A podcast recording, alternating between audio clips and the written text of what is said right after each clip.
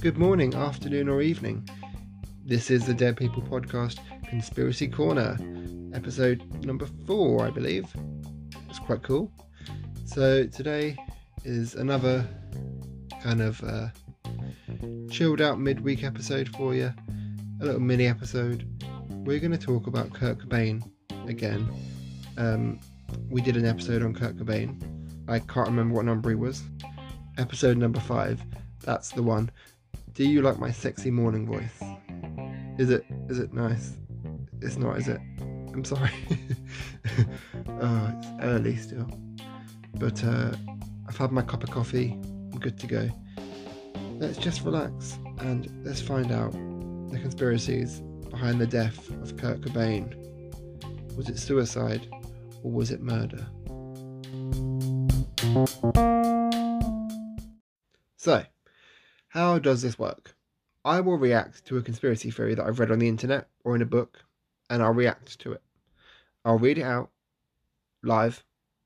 well, it's recorded, and then give it a rating of believability out of 10.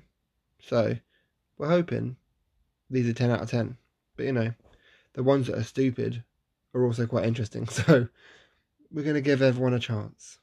So, uh, here we are. Here is the murder or suicide of Kurt Cobain. So there's only one conspiracy theory in this episode, really. So it's just one big conspiracy theory, and then I'll rate it at the end instead of loads of little ones. So there's a book called Love and Death: The Murder of Kurt Cobain, which was published by Simon and Schuster, and it's a collaborative investigative investigative journalism book.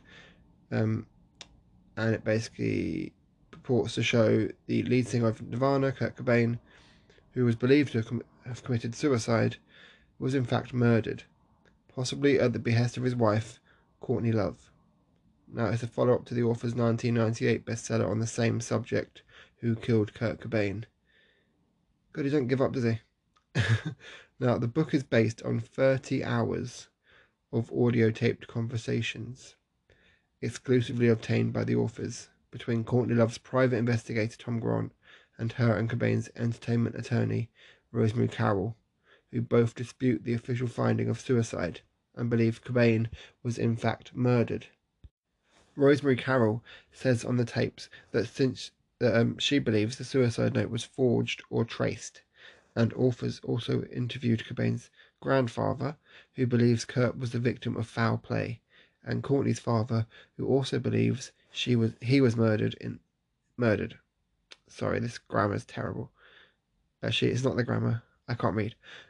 It's really early. So, in the book, a prominent forensic prominent forensic pathologist examines the known autopsy evidence and claims that the official suicide scenario was, in quotes, impossible. She claims that there is compelling and authoritative evidence that Cobain was murdered.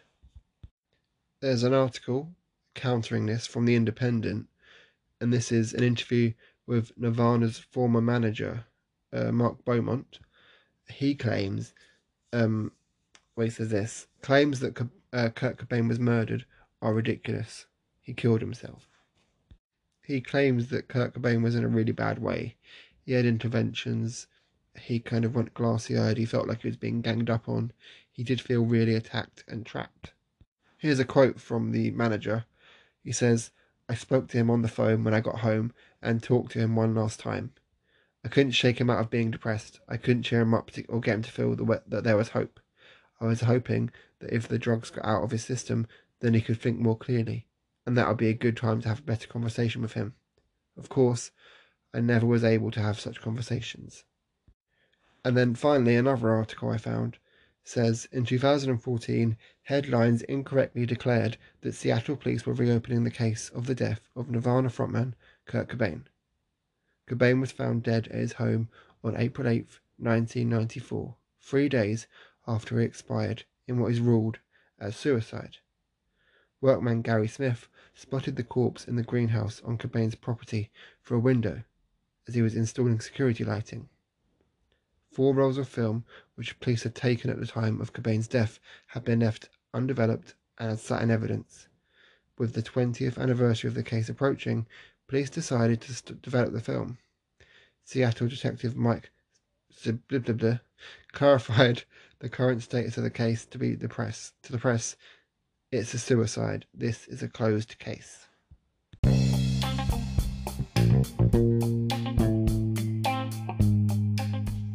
Okay, so ratings. I think that the conspiracy as a whole is interesting. It's dramatic, but you know, there's not much proof. I mean, on one hand, there's a lot of audio recordings from a woman who was highly drugged up at the time, um, and obviously Kurt and Courtney were not mentally healthy at all.